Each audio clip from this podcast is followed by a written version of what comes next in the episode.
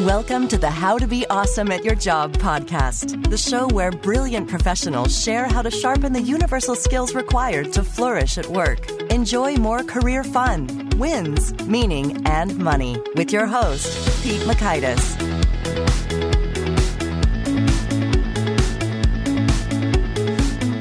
Hello, and thanks so much for joining us here for episode 240 with Michael Gelb. I think you'll dig this conversation because Michael brings a host of research and enthusiasm and interest into the question of what makes for real connection and how can we do that effectively. So you'll learn one, why super busy global leaders make the time for face to face interactions. Two, how to consciously spread positive emotion and three approaches to practicing the opposite of the stress response. So if you'd like to check out the show notes or the transcript or the links to items that we've referenced here, you can find that on over at awesomeatyourjob.com slash ep240. Now, here's Michael's story. Michael is one of the world's leading authorities on the application of genius thinking to personal and organizational development and a pioneer in the fields of creative thinking, executive coaching, and innovative leadership. Michael co directs the acclaimed Leading Innovation Seminar at the University of Virginia's Darden Graduate School of Business and is on the faculty of the Institute for Management Studies. He brings more than 30 years of experience as a professional speaker, seminar leader, and executive coach to his diverse international clientele. Here's Michael. Michael, thanks so much for joining us here on the How to Be Awesome at Your Job podcast. My pleasure. Now, before you were writing influential books, I understand you had a career as a professional juggler who performed with some pretty big names. Can you tell us a little bit about that? I worked my way through graduate school as a professional juggler. I used to juggle in Harvard Square. I once made about $80 in quarters in three hours. All right. I used to do children's parties.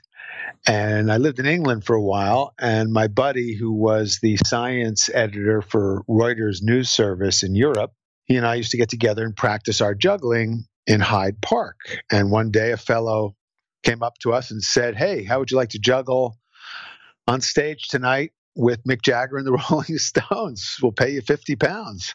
We said, Sure. And we were on stage that night, and it worked out well. So they invited us to the whole tour. And then we got to perform at the Knebworth Rock Festival in front of an audience of hundreds of thousands of people on a stage shaped like Mick Jagger's mouth. like his mouth. I don't. Is his mouth different than any other mouth? I guess I, have got a picture in my head. Yes. That's just fascinating. Uh, it's just like you picture it. It's just like you picture it. well, so how you've come so far? Well, I don't know. Maybe you've slid, which is higher. I don't know. They're just different. You know, it's not hierarchical. Absolutely. The funny thing is, I wasn't a Wild Stones fan or anything, but I knew it would be a good story. And I got a friend of mine into the concerts as a guest, and he's still grateful to me to this day. And then we got invited to juggle at a series of Bob Dylan concerts, and I got my friend into that. So he's still, he just will be eternally grateful to me for getting him in to those events.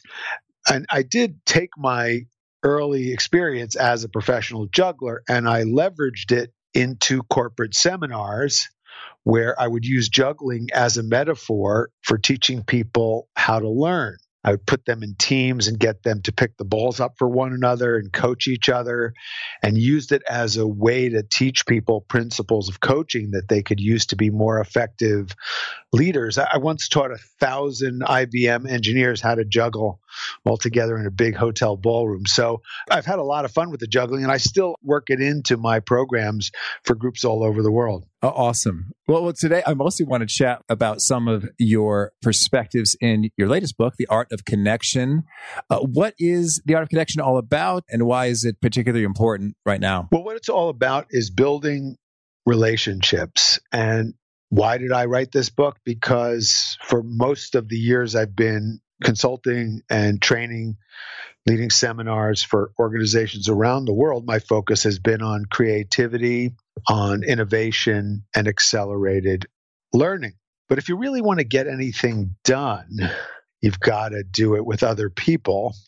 So I've been paying attention to what really works to build those relationships that will help you resolve conflict, come up with solutions in a more effective way, and implement those solutions. And the art of connection is packed with pretty much everything I've learned in 38 years of working with people around the world. Oh, beautiful. And I've read some disturbing research in terms of just how we have fewer friends now than before. We're more disconnected. Can you maybe give us a little bit of the, the lay of, of the land to perhaps the, the problem or, or the diagnosis? Well, we have a blessing and a curse. The blessing is we can get information from people around the world instantaneously. And that's amazingly seductive. I mean, you can tune into anybody anywhere almost any time if their phone is on.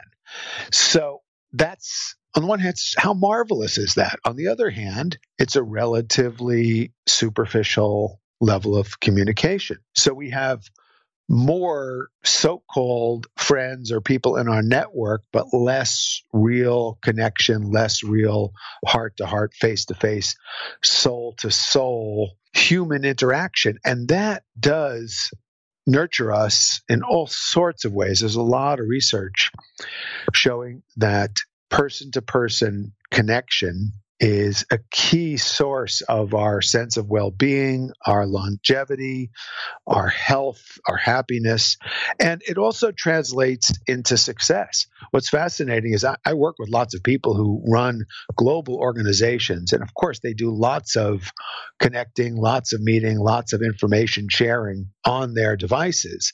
But these people will tell you that face to face in the room eye to eye relationships and connections are more important now than ever before. And they all go out of their way to make sure they have those connections with the people who are important to them. That's a pretty compelling proof point because these are among the most busy, in demand, maybe most tempted to execute communications as brutally efficiently as possible. And well, this is the thing is it's important to be able to be efficient, to get things done, and we can use the technology to help us. That's the blessing part of it. But if you use it as a, something to hide behind, if you use it as a way of objectifying people and viewing people only in a transactional manner, well, people ultimately don't really like that. yeah, I'm with you there. Everybody wants to be seen, wants to be respected, wants to, you to connect with them, wants you to empathize with them. And it's just so much more effective to do that in person. All right. I'm with you there. And so I love it that you've gone beyond some of this philosophy and really broken it down into a few key actionable principles and practices. We love actionable here. So, could you walk us through some of the top practices that facilitate uh, great connections? Sure can. The first one is to embrace humility. Okay. And obviously, this one comes first because if you don't embrace humility, you're probably not going to read the rest of the book because you think you know it all already. All right. But it's really the attitude that makes us curious. If I think I know you, if I think I've got you figured out, if I think I know what type you are, if I think I'm a good listener, well, chances are I'm not. And chances are you probably wouldn't agree with me. All right. It's only when I have that attitude that says, gee, if I'm paying attention over the years, I probably noticed that people miscommunicate all the time. When I get people in a classroom on this topic, one of the exercises we do, we take a simple word. You can take any word, like the word art, and we get people to write down the first 10 words they think of. And then we put them in groups of four and we get them to share the words they wrote down and make a little chart of how many they had in common. And what we discover is that people have almost nothing in common. So one person might write movies and cinema and actors, and someone else might write sculpture and clay. Is, is that what you mean? Exactly. Exactly. And then even when people get one or two in common, if you get them to do 10 words of association on the one they had in common, you find out they meant something different by it anyway. Oh, interesting. And this translates into everyday communication challenges. I mean, people are all too familiar with the notion of having a conversation. The other person nods in agreement. And then what happens is different than what you thought you agreed. Oh, but I thought you said, Oh, but I thought you meant, but weren't you listening? I mean, how often are those sorts of phrases repeated in everyday life? So, one of my mottos is if you're not humble, it means you're not paying attention. So, once you embrace that attitude, that opens up your curiosity. The other thing it does, if you have this humility, people perceive you as more responsive, as more open, as more accessible, and they're more likely to engage with you. And engagement is obviously the key to building relationships. So embrace humility is where the journey begins. Uh, you know, right now, as you describe this sort of these misunderstandings, I can't help. I'm thinking about randomly the movie Bridesmaids, in which they're talking about different ideas for the event, the festivities, and one person says, oh, how about a night in Paris or something? The other one says, yes. And building off that idea, a fight club. And so it's like, what? It's not even remotely connected or related. And so I think that's a funny little exchange that sticks with me because like that's so ridiculous but you're saying no in practice folks are rampantly misunderstanding each other all the time and emoticons and emojis are not substitutes for body language, voice tonality, eye contact, and being together with people. Even if it's an emoji, Michael? hey, look, I have as much fun with them as anybody, and they're delightful tools to play with. But again, if you use it all as a substitute for connecting with people in real time, face to face, you're going to find that your life just becomes a little more shallow and that there's a lot more misunderstanding. I hear you. So the core of the humility then is just acknowledging, you know, you probably don't understand what that person said. So get off your high horse or don't presume that you have it figured out, but go ahead and humble yourself and ask the key follow up questions to make sure that you've properly received what they were trying to convey. Yes. Okay, cool. Well, so now you've got a few other great practices. What do you mean by being a glowworm? Well, this comes from a quote from Winston Churchill. He said, We are all worms, but I do believe that I am a glowworm. I love the accents. Please keep those coming. and Churchill, this is in the days when the only way that the leader of the nation could communicate with the people was on the radio. London was being bombed every night for 56 nights straight. People were sleeping in the subway, in the underground. And you know, they didn't know then that they were going to win the war and defeat pure evil.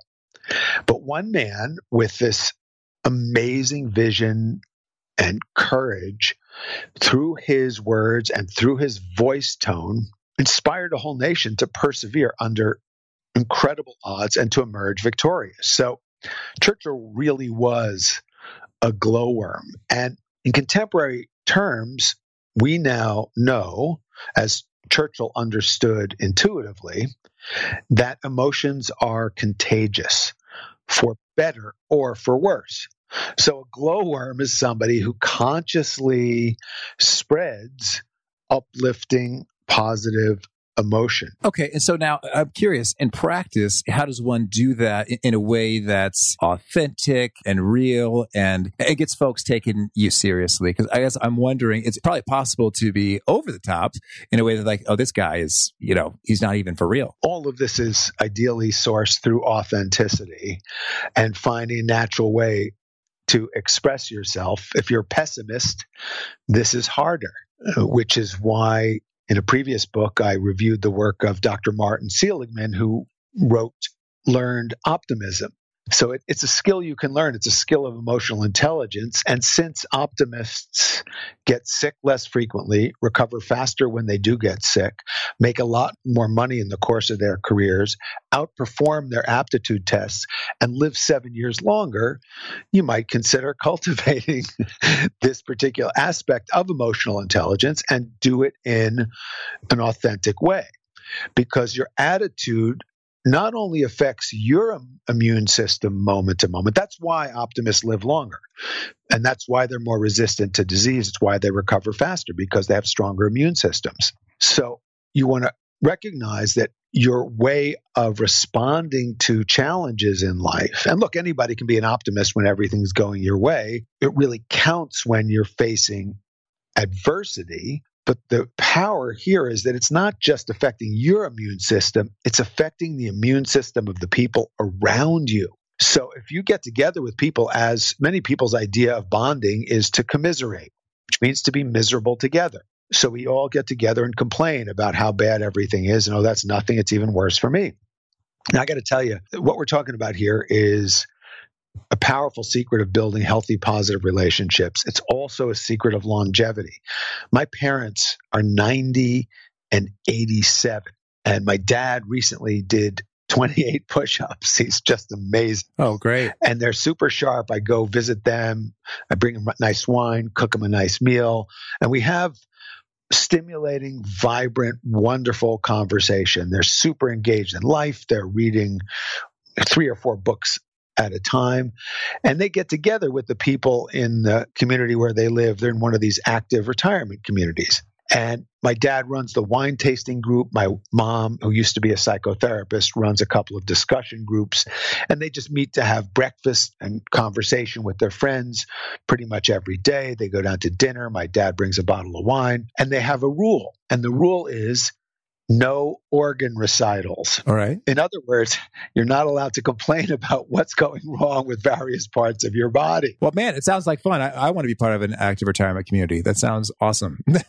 but you know what's great about it? Part of why when these communities are well run, and theirs is, it extends people's lives and the quality of their lives because it turns out that connection or the lack thereof is a huge factor in our wellness. And as we get older, the margin for error gets less. I wrote this book called Brain Power Improve Your Mind as You Age.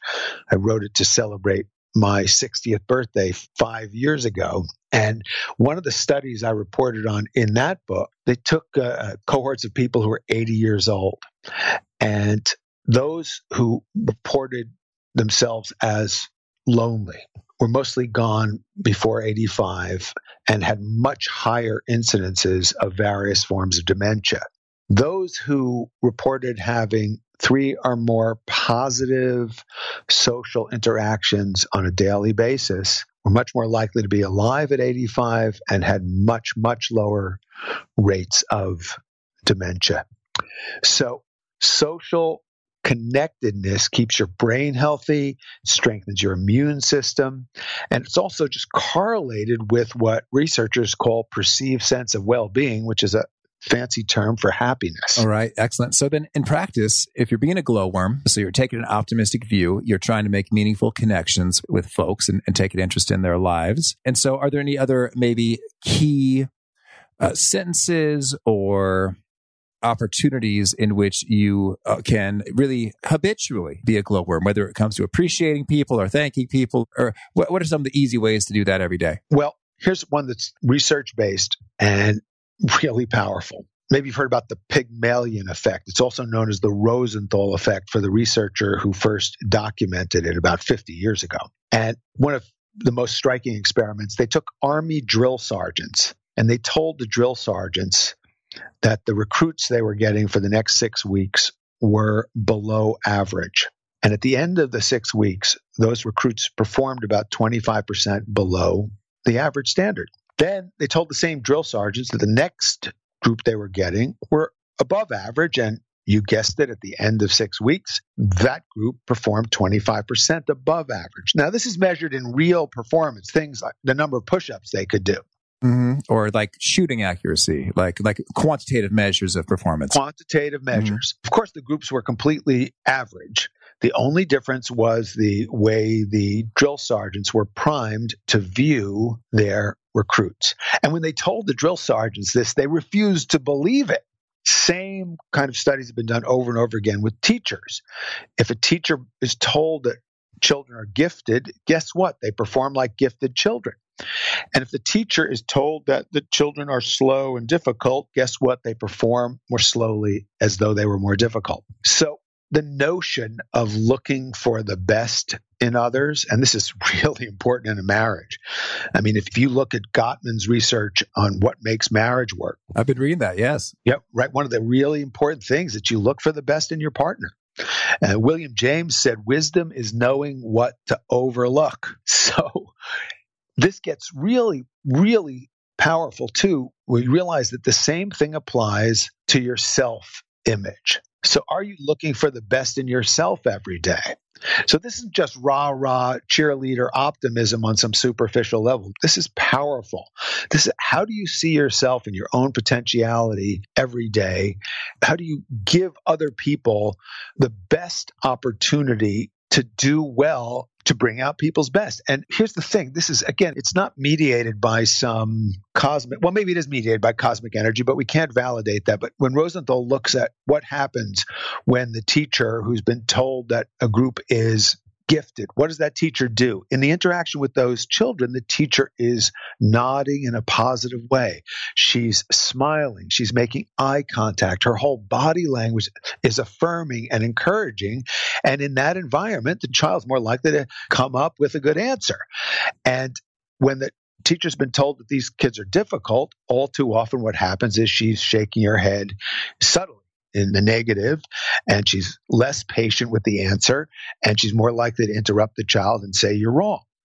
So it's mediated by these subtle nonverbal cues. So if you can you want to consciously choose to be sharing uplifting positive cues with other people and yourself throughout the course of your day that translates into what we often call charisma Okay, I love that. So, in proactively seeking out the good in people, it's sort of like you're not faking it in the sense of you're just actually responding naturally to what you believe. Sure. And you, it doesn't mean you're not critical and discerning. Yes, please be critical and discerning. See the weaknesses, see the challenges, see the difficulties, and then figure out how you're going to make the best of that particular situation, that particular relationship. And having said that, mm-hmm. be wary of people who you experience as continuously draining your energy, people who are rude or obnoxious or abusive, and do your best to avoid being around those people, whether they are in your life or on your television screen. So there's a little section in the book where I say uh, to be a glowworm, avoid tapeworms. So that kind of sums up the message right there. Well, fantastic. Thank you. Well, could you share with us a couple of the other most powerful uh, principles and practices here? Sure. Well, the next one in the book is to achieve the three liberations. All right. And what are the three liberations? The first is to free ourselves from the reflexive tendency to view everything from our own evaluative lens. In other words, do I like it or do I not like it? Okay. And this isn't helped by contemporary sites that have a thumbs up and a thumbs down for absolutely everything we see. And it's fine to like or dislike things, but if that's the only way you look at the world, you may not be seeing it as it is.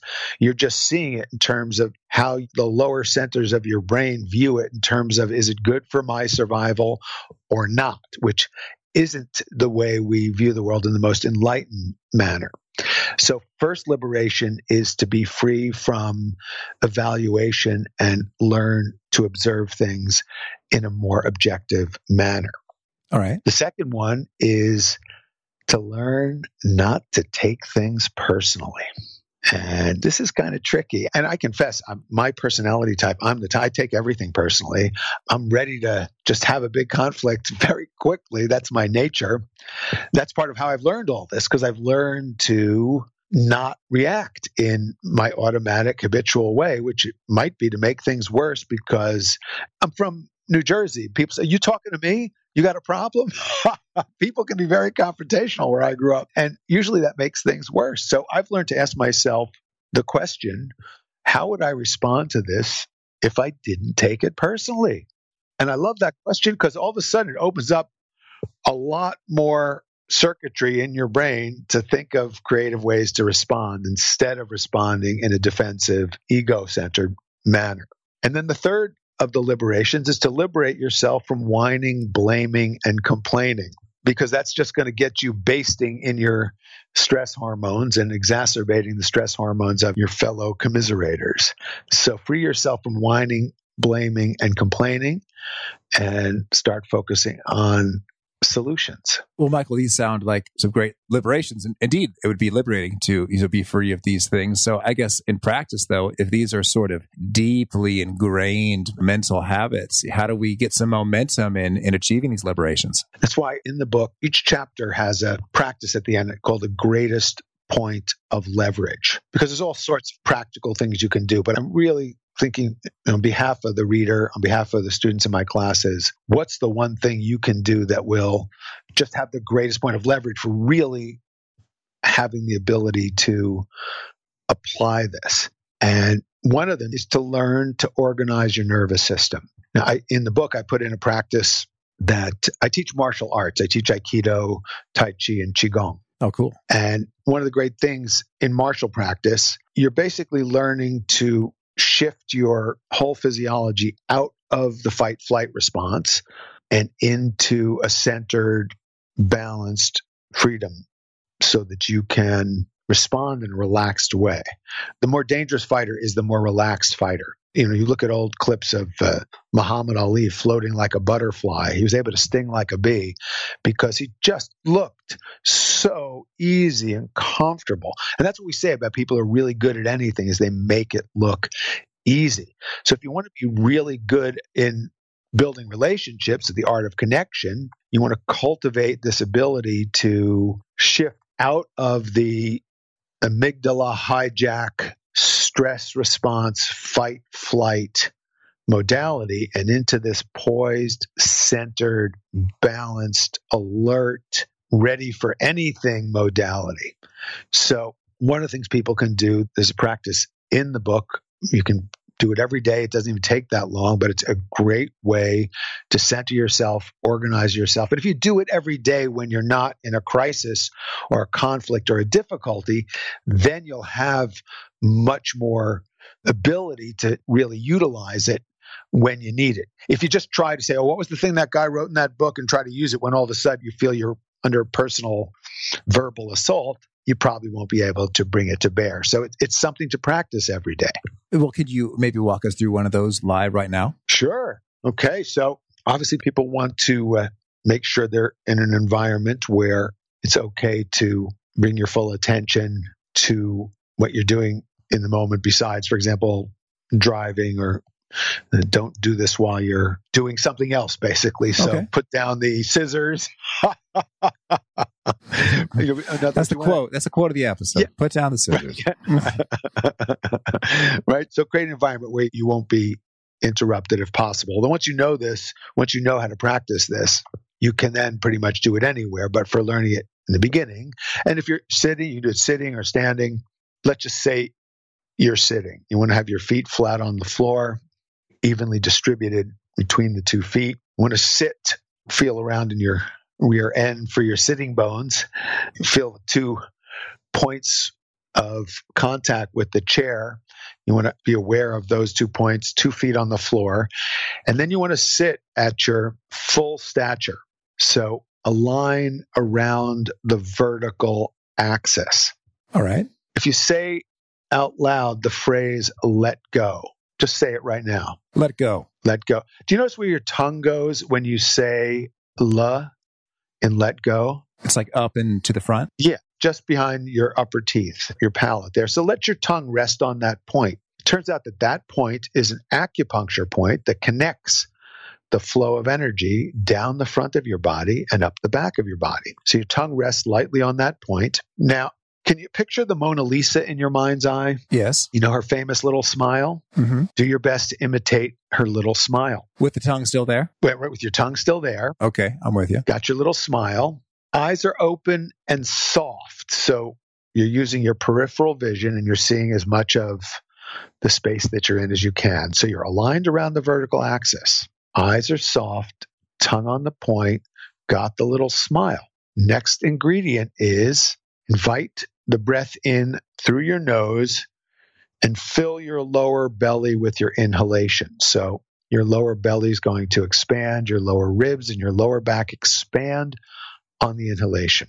And then exhale. And of course, your lower back and lower belly and lower ribs compress. And then, real simple, expand the time of the inhale. slow it down. So maybe start with a count of six on the inhale and then a count of six on the exhale. And then practice that for a minute or two, at least once a day. If you can do two or three times a day, so much the better. But what you notice about that simple practice is we're doing things that are the opposite of the stress response. What happens to your posture in the fight flight response? You're like tensed up and raring to go. Right. You're ready to go. You're ready to fight or run away. So when you're upright, it sends a different message to your whole nervous system. What's your facial expression like when you're in the fight flight response? I was like a warrior, like ready to. Uh. yeah, it's it's some kind of frown or gritted teeth or angry look. Instead, we have a little smile like the Mona Lisa. What are your eyes like? They tend to get tight and focused on a point. So here we're softening the eyes and taking in the periphery. And your breathing when you're in the fight flight response tends to be just in your chest and very rapid. So we're breathing all the way into the belly and we're slowing it down. So we're training ourselves to do the opposite of the stress response. And this puts us in a very resourceful, centered, balanced place. And it's not that you can stay in this place all the time, but if you practice this for a few minutes a day, you can get back to it faster when you need it. And that's the real key. It's not that you don't lose it. We all lose it from time to time. How quickly can you get your center back so you don't say something or do something that you will regret? The founder of Aikido, is the martial art that I've studied and taught for many years, is one of the great martial arts masters ever. And one of his senior students is one of the masters that I studied with. And this master once said to the founder, You're perfect. You never make mistakes. And the founder said, Oh no, I make mistakes all the time. I just correct them so quickly that you can't see it. All right. That's good. And I'd love to get your view then in terms of in great detail. And thank you for that. That's really nice to make it complete and actionable about what's going on with the body. And so is the mind, where are we focusing that? Are there particular thoughts or, or where is the attention? Should that be placed upon? Lovely.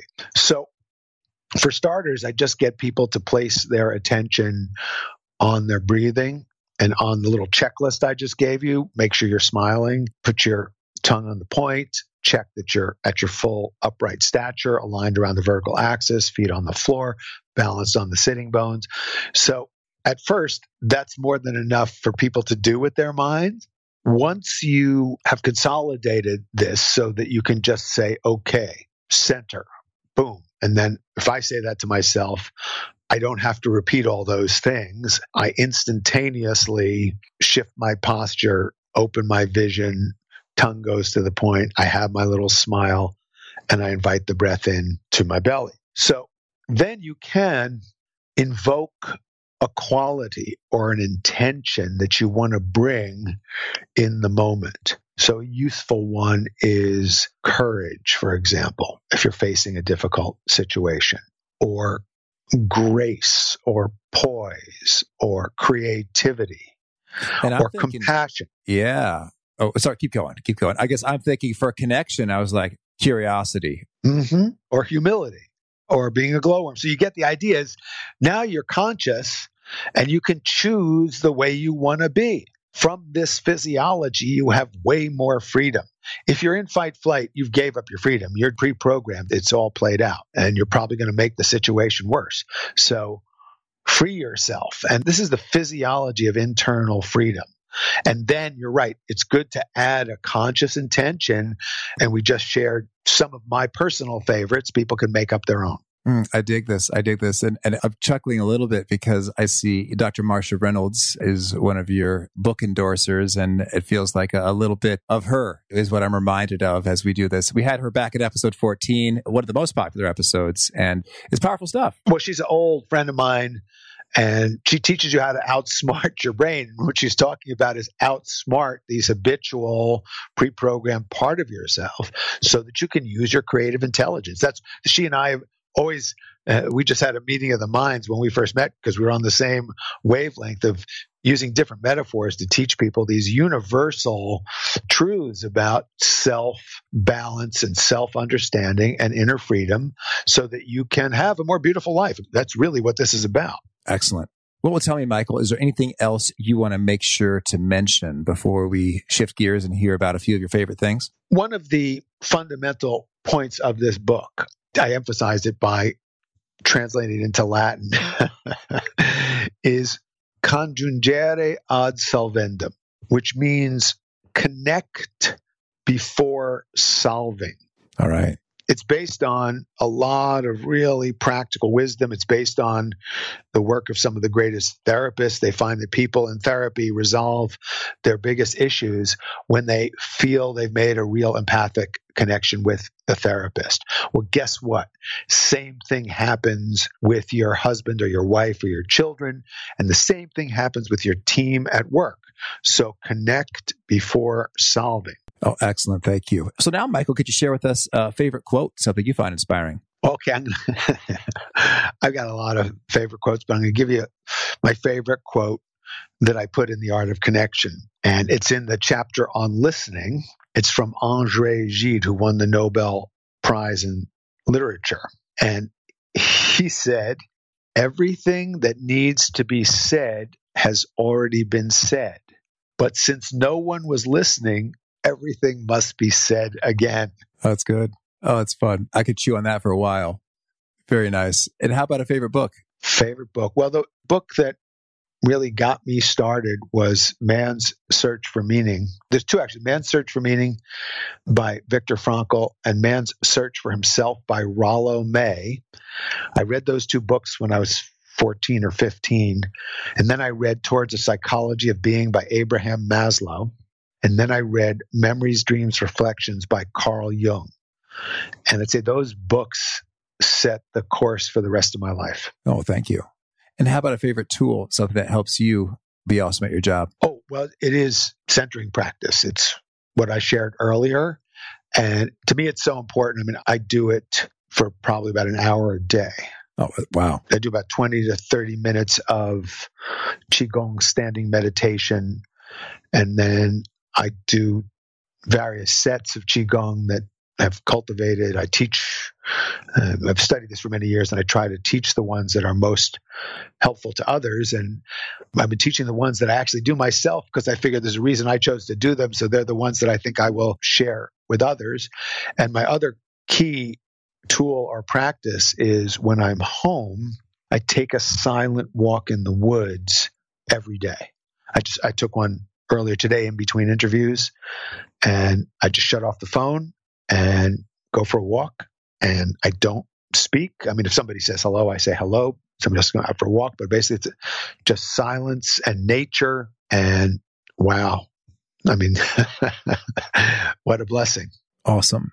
And is there a particular nugget that you share in your books or when you're speaking and working with clients that seems to particularly resonate, get folks nodding their heads and taking notes with all the more vigor? Well, it's fun that you mentioned that one because this book, The Art of Connection, building relationships, the notion of being a glowworm, the idea of being around people who inspire you.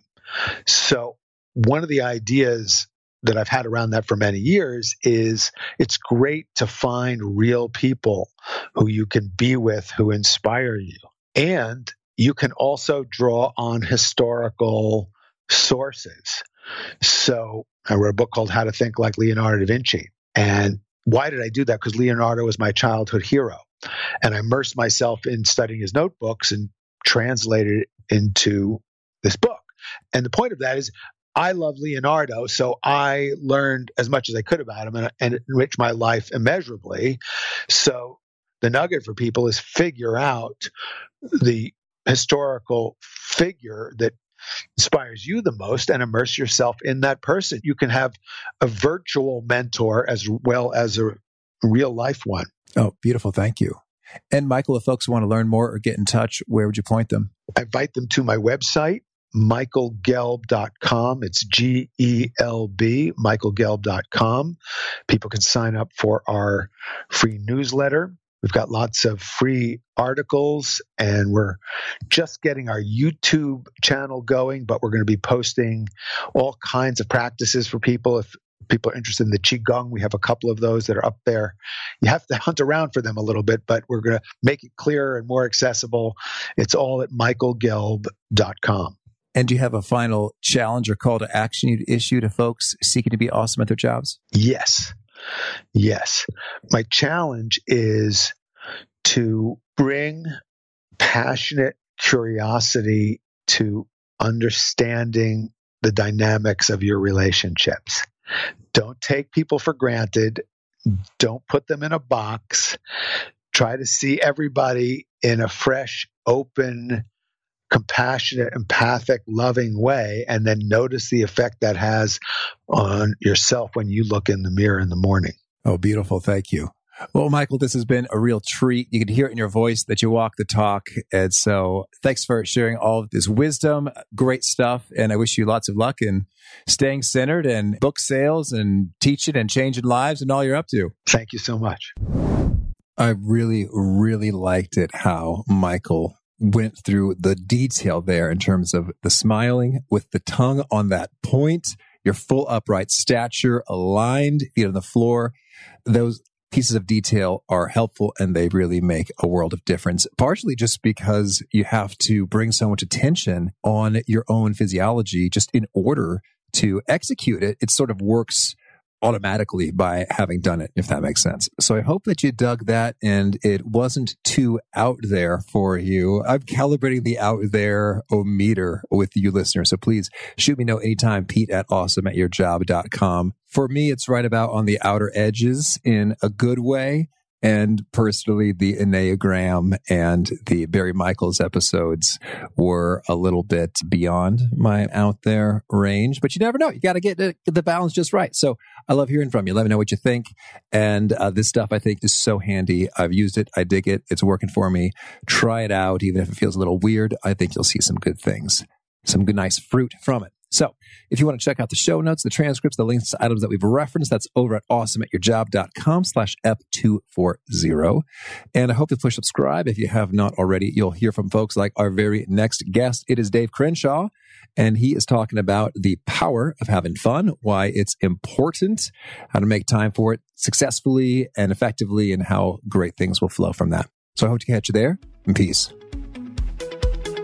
Thanks for joining us for today's episode. To get the most out of this conversation, visit awesomeatyourjob.com to find today's show notes, transcript, and infographic summary cheat sheet.